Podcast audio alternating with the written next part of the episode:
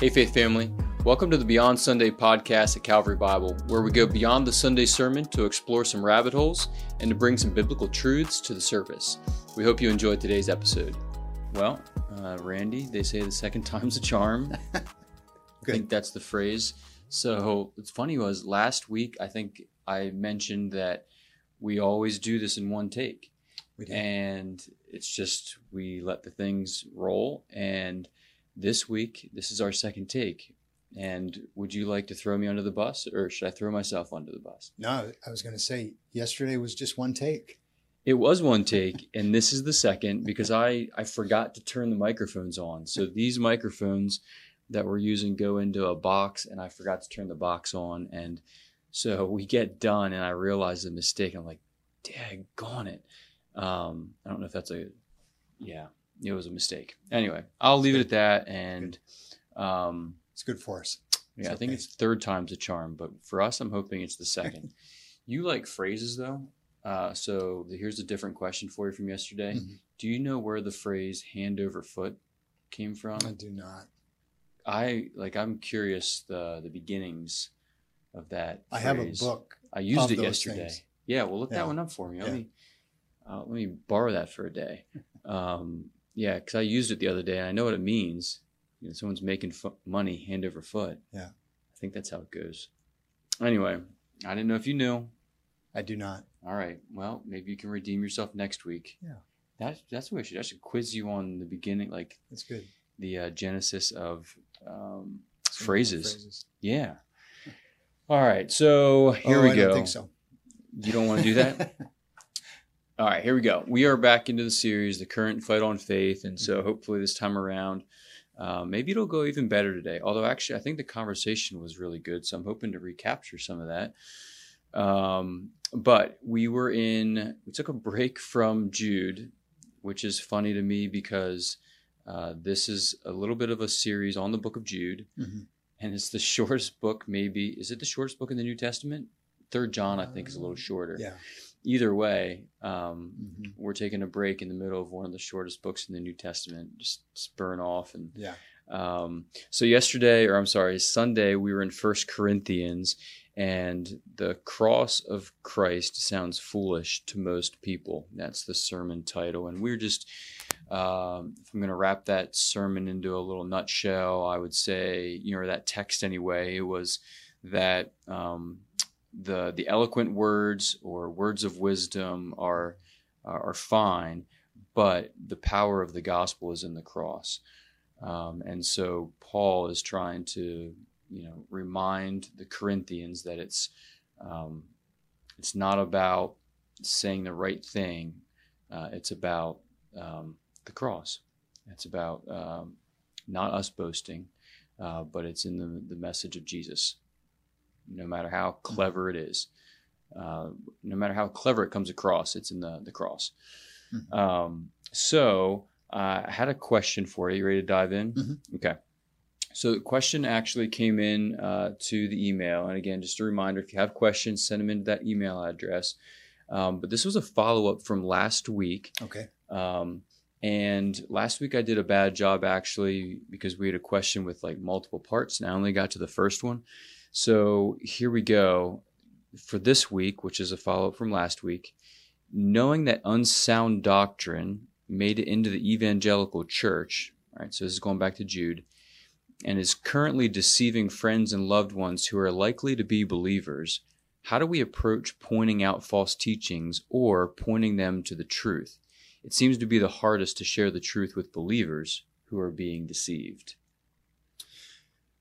Yeah, because they're so entrenched in this, um, and because of the level of deception. So the whole point of uh, the whole point of challenging the false teaching is that if it's allowed to stay in the church, it has the potential to damage the body. There is a strong undercurrent of supernatural at, at work, the supernatural at work. So there's strong deception. So a professing believer that has gone that it is or has gone down the path of false doctrine Mm-hmm. uh, of a of a destructive nature. Uh, we were talking about this the other day about the difference between you know some side doctrines versus some some key doctrines like in this case, as we'll see, Lord willing, on Sunday, the doctrine of, of eternal punishment, eternal hell, eternal judgment. Uh, that's a doctrine that's under fire today. So, Yeah. so I, I think that I think a couple of things to remember. First of all, uh, when you're when you're dealing with your personal interaction with someone and you want to try to correct them, remember that you don't have authority outside of the church. So Mhm. I think that's the first thing to remember that what you're doing is you're entering a conversation without any clout. Um, I think it's right in a relationship to be honest at that level and to say to someone, I, I here's what I believe. I don't believe what you're saying and, and so forth. But just remember that what we want to do is we want to have all these conversations within a local body where there Mhm. is scriptural authority, biblical authority. That's the place where uh, false doctrine is supposed to be challenged. Right. It's it's it's not that it can't be challenged anywhere else on a one to one basis. It's just that it's designed to be challenged in the in the body. Yeah. And so I know that um, uh, that that's just one of the most frustrating things. And I just want to uh, remind you too that this is very similar to the question I get regularly about how do I handle church discipline passages Mm. with a certain person. hmm And my my first reaction is you can't Mhm. unless you do it in the church. Yeah. Right. That's it's church discipline because it's in the church. That's where the authority lies for a ruling body theologically to say to either a false teacher or uh, a sinning, uh, professing Christian who won't stop, hmm we can't have this here. Uh, and therefore, something must be done. You Yeah. can't do that as an individual. It has no, uh, it, it has no quote judgment. Yeah. So let me ask. Uh, let me just tease that out a little bit. So you were talking about doctrines and how central they are to the faith. Um, so if I have a friend who is, let's say, a universalist, they Mhm. believe that there's Mhm. everyone's going to heaven, Yeah. um, and God's just going to save everybody. I would say that's a very poor doctrine at the center of the faith. So I'm gonna, as just a friend who goes to a different church or something like that, I'm probably gonna want to call them out on that and like have a conversation with them because I I care about them. Um, then let's say the the doctrine of, um, I mean, what's what's kind of a a secondary one? It's just on the outside of the court. Like the miraculous gifts. okay, Let's so- use something like that. one on the miraculous gifts where um, people disagree churches s- not split over it but, But, there's there are di- yep, denominations geared toward it yep exactly or not geared toward it. um, do i have a conversation with with those um, with those brothers and sisters in christ or do i let those things go? Are they being deceived? Do, i think my question is i don't want to be antagonistic No. you know with stuff like that or i don't want to be antagonistic period. Um, but where at what point do we yeah try and come alongside a friend and have that conversation even if it's not in within the church? Uh, one question I would ask is, is that particular doctrinal belief, is that hurting them spiritually? Mhm. Let's say, for instance, in the conversation, someone says, you know what, I'm, I'm really struggling because I'm not speaking in tongues yet, but I know I'm supposed to. And it's hurting my walk with God. As a friend, I might step in and offer something. I am very, very hesitant to talk about doctrinal issues with somebody who doesn't ask. yeah And I'm certainly not interested in proving that my side is better than another side. We do try to practice hermeneutical humility. I don't read the Bible perfectly right all the time. Others read it better. I know that. So um, I- would be, I I would just be interested in uh, what's your reason for stepping in? Do you want to, um, do you want to make sure that that person is right, or do you want to make sure that that person is godly? That might be a that might be a way to sort of decide when do I step in. okay I mean, if you think you can have a, a cordial conversation with someone and debate, that's that's that's fine. yeah I don't think it's accomplishing anything, but yeah it's fine. yeah You're not, you're not antagonistic, like you said. You're not trying to, uh, you know, to hurt the person or to, uh, you know, whatever.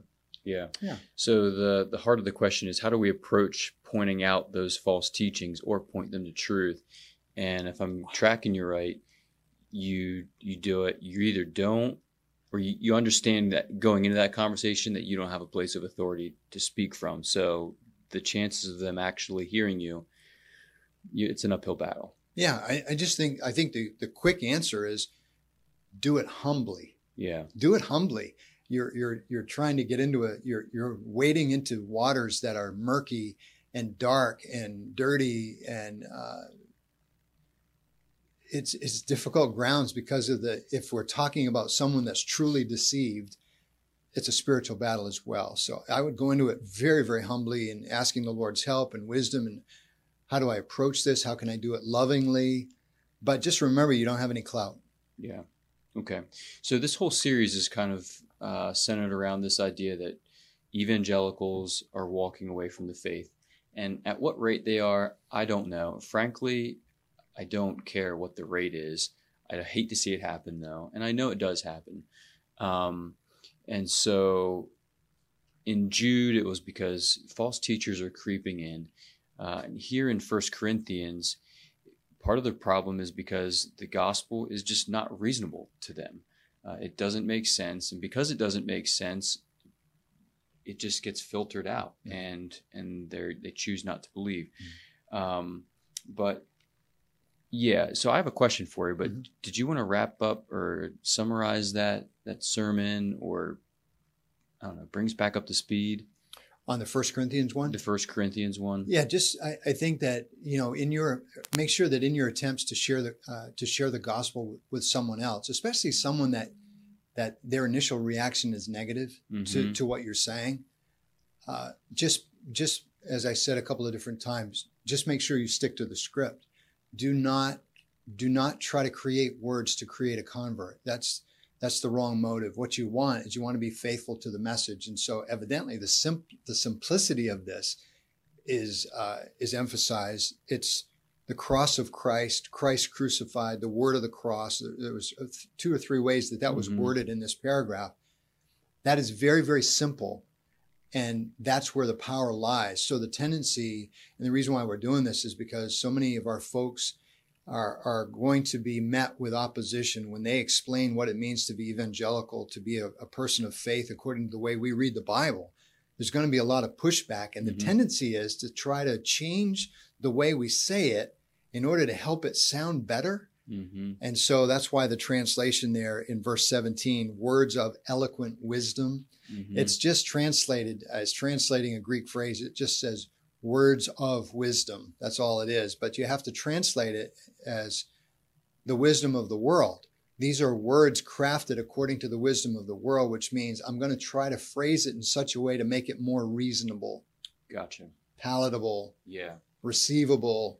That's according to this text, that's a no no because at the end of 17, it empties the message of its power. hmm So when we think about some of the evangelists or gospel presenters, Mhm. uh, some of them are, you know, winsome. They they present the gospel Mm-hmm. Yeah. well and powerfully. Yep. Um, uh, we talk about Paul in Athens, Mhm. uh, are one of our own global outreach partners, Sam, Sam. Fry, and and they work. You know, Mhm. someone like I don't know. I mean, I obviously wasn't on the streets of of Athens, um, but Paul in that moment where he sees all these gods is Mm. he's pretty clever in that moment. Yeah. Um, He's, he's clever with respect to his ability to, to understand the culture and the mindset in mhm. order to start a message. yeah, That's where the cleverness lies, as opposed to him using cleverness to gain a convert. Hmm So my question here for us to think about, because Mhm. you know, I want to share the gospel uh, to folks as well. Um, how do I know if I'm crossing the line and being too eloquent with my words? Yeah. So I want to go back to the thought of Am I feeling pressure in a conversation because of a negative reaction to what I started with in the conversation? Am I feeling pressure now to change or to, to go to a different facet of the message to get around the trouble spot? hmm That's so I so I would say check your motive. If you are if you are being tempted to change your words or to skirt around one issue Yeah. of the gospel, the primary issue, because that didn't Mhm. sound good to that person, remember you're you're you're waiting to see if God is drawing them. John 6:44 stuff. So in a conversation you can tell. hmm If if God is drawing them, at least you might be able to have a gain a hearing. hmm If they are not being drawn, you're going to know. hmm Um, and so I, w- I would say that the most important thing is you know you're starting to cross the line when your motive is to to get a better hearing. Yeah.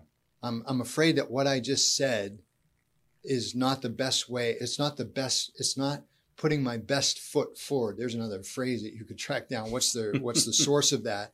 So I want to, in order to put my best foot forward, for instance, I'm not going to talk about the gender issue. Well, I Yeah. would say don't start with that anyway No, it's not part of the gospel. but but at some point the cross of christ has to be front and center It is a biblical issue. and it's and it, according to this text what we were looking at was Mhm. this text said humanity is divided into two parts yeah, the jews have a problem with the cross. Gentiles have a problem with the cross in the first century. That's everybody. Mhm. everybody has a problem with that cross. One says uh, i just need i need more miracles. I can't believe this. The other one says i need a better argument or better Logic. content. But either Yeah. way the cross is offensive to both. We need to we need to be prepared for that.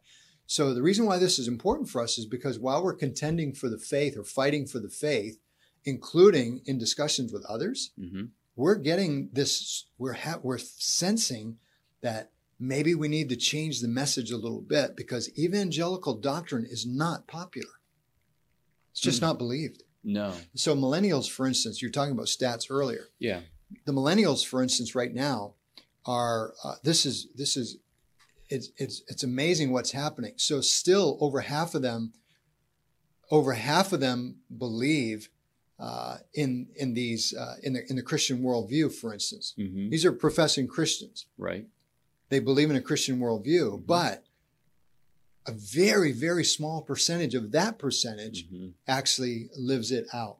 Yeah, And so you're you're seeing this weird disconnect between you know I believe this stuff, but no, this doesn't translate into any anything in my life. Yeah, and I think that would be maybe one of those issues that when we're presenting the gospel, we're hesitant or we might change the message a little bit. Like, you know, just just say the prayer, ask Jesus to Mm. forgive you of your sins, and you know, then you'll be saved. Uh, as opposed to s- setting the bar high, or at least letting them know that the bar is high. That along with faith in Christ comes an obedience of faith. Um, total trust. Yeah, and that you that have will to trust Him to live life. Right. And it will change the way you live. It should change the way you live. And it's not going to be it's not going to be easy. Um, but I Mhm. think to make it more palatable, we say, well, if you don't want to go to hell when you die, then just, you know, ask God to forgive you of your sins. And Jesus died for you and he Mhm. loves you. And those are all true, but that's it. That's all you have to do. And Mhm. you know, I mean, I'm not the best evangelist, and I, I, I told you I mess it up all the time. Mhm. So, but I think that's one of those aspects that you know, if someone were to at least question, like, what's that mean? Like, what do I do tomorrow then? Well, you've got to flesh it out. You know, give them the whole message. Sure. just think about how simple this would be if, in a conversation, you just summarize Christianity uh, in in light of 1 Corinthians one, Mhm. where you said, "I, I, I believe that Christ died for my sins, and because He did, I can know God." Yeah. If you just made it that simple, and then what's the reaction? Mm-hmm. Then what happens next? Mm-hmm. Keep pushing the door open. Maybe, maybe, maybe God is working there and Mm-hmm. but it's simple. Christ died for my sins. God- God provided Jesus Christ as a savior for my sins so that I could know him and live with him, Mm-hmm. walk with him right now. Yeah. That's a simple, simple statement. That's what I believe that the Bible teaches. I believe that. How do you do you have you ever heard that? Do you believe that? And to watch the reaction Yeah. as opposed to feeling badly if they react negatively. Mm-hmm. So there is uh, it is important to be prepared for the fight. This is a fight. Mm-hmm. Contend for the faith. mm-hmm. There's a fight. Yeah, no doubt. Uh, and one of the things that Sam Fry uh, encourages folks when they're sharing the gospel is to not not stop. Like Mm. keep pushing the door open until they stop it. And because there's times where you give a very simple gospel message and then you just you Yep. you, you stop. Yeah. And they might actually be inquisitive or Right. receptive, but It might. but you're not ready to keep pushing the door open. That's right. But if they do stop it, Yeah. don't try and push another door open.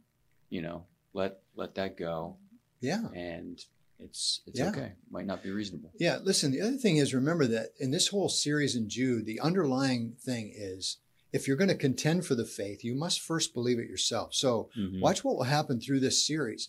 Little by little, we're going to have to make sure that we believe in these doctrines. So, for instance, do you believe in the cross of Christ? If you do, don't back away from that. That's that's the heart of it all, Mhm. according to Paul. So, with each series that we go, when we hit these doctrines, like on Sunday, you have to believe that there is eternal judgment. That's what the Bible says. That's the way we read it. So, contending for the faith assumes that we believe that message so that when you're faced with a, negative reaction, you're not going to be tempted to back away from it or to try to soften it. You believe that that's true and it must be it must be believed. Mm. And I think that's critical. Yeah. All right. I think you answered the question. Good. All right. That should do it for today. Thank you Thanks, all. guys. Love you. Thanks again for joining us on today's episode. And remember, our Sunday sermons are meant to lead us to a life of worship beyond Sunday.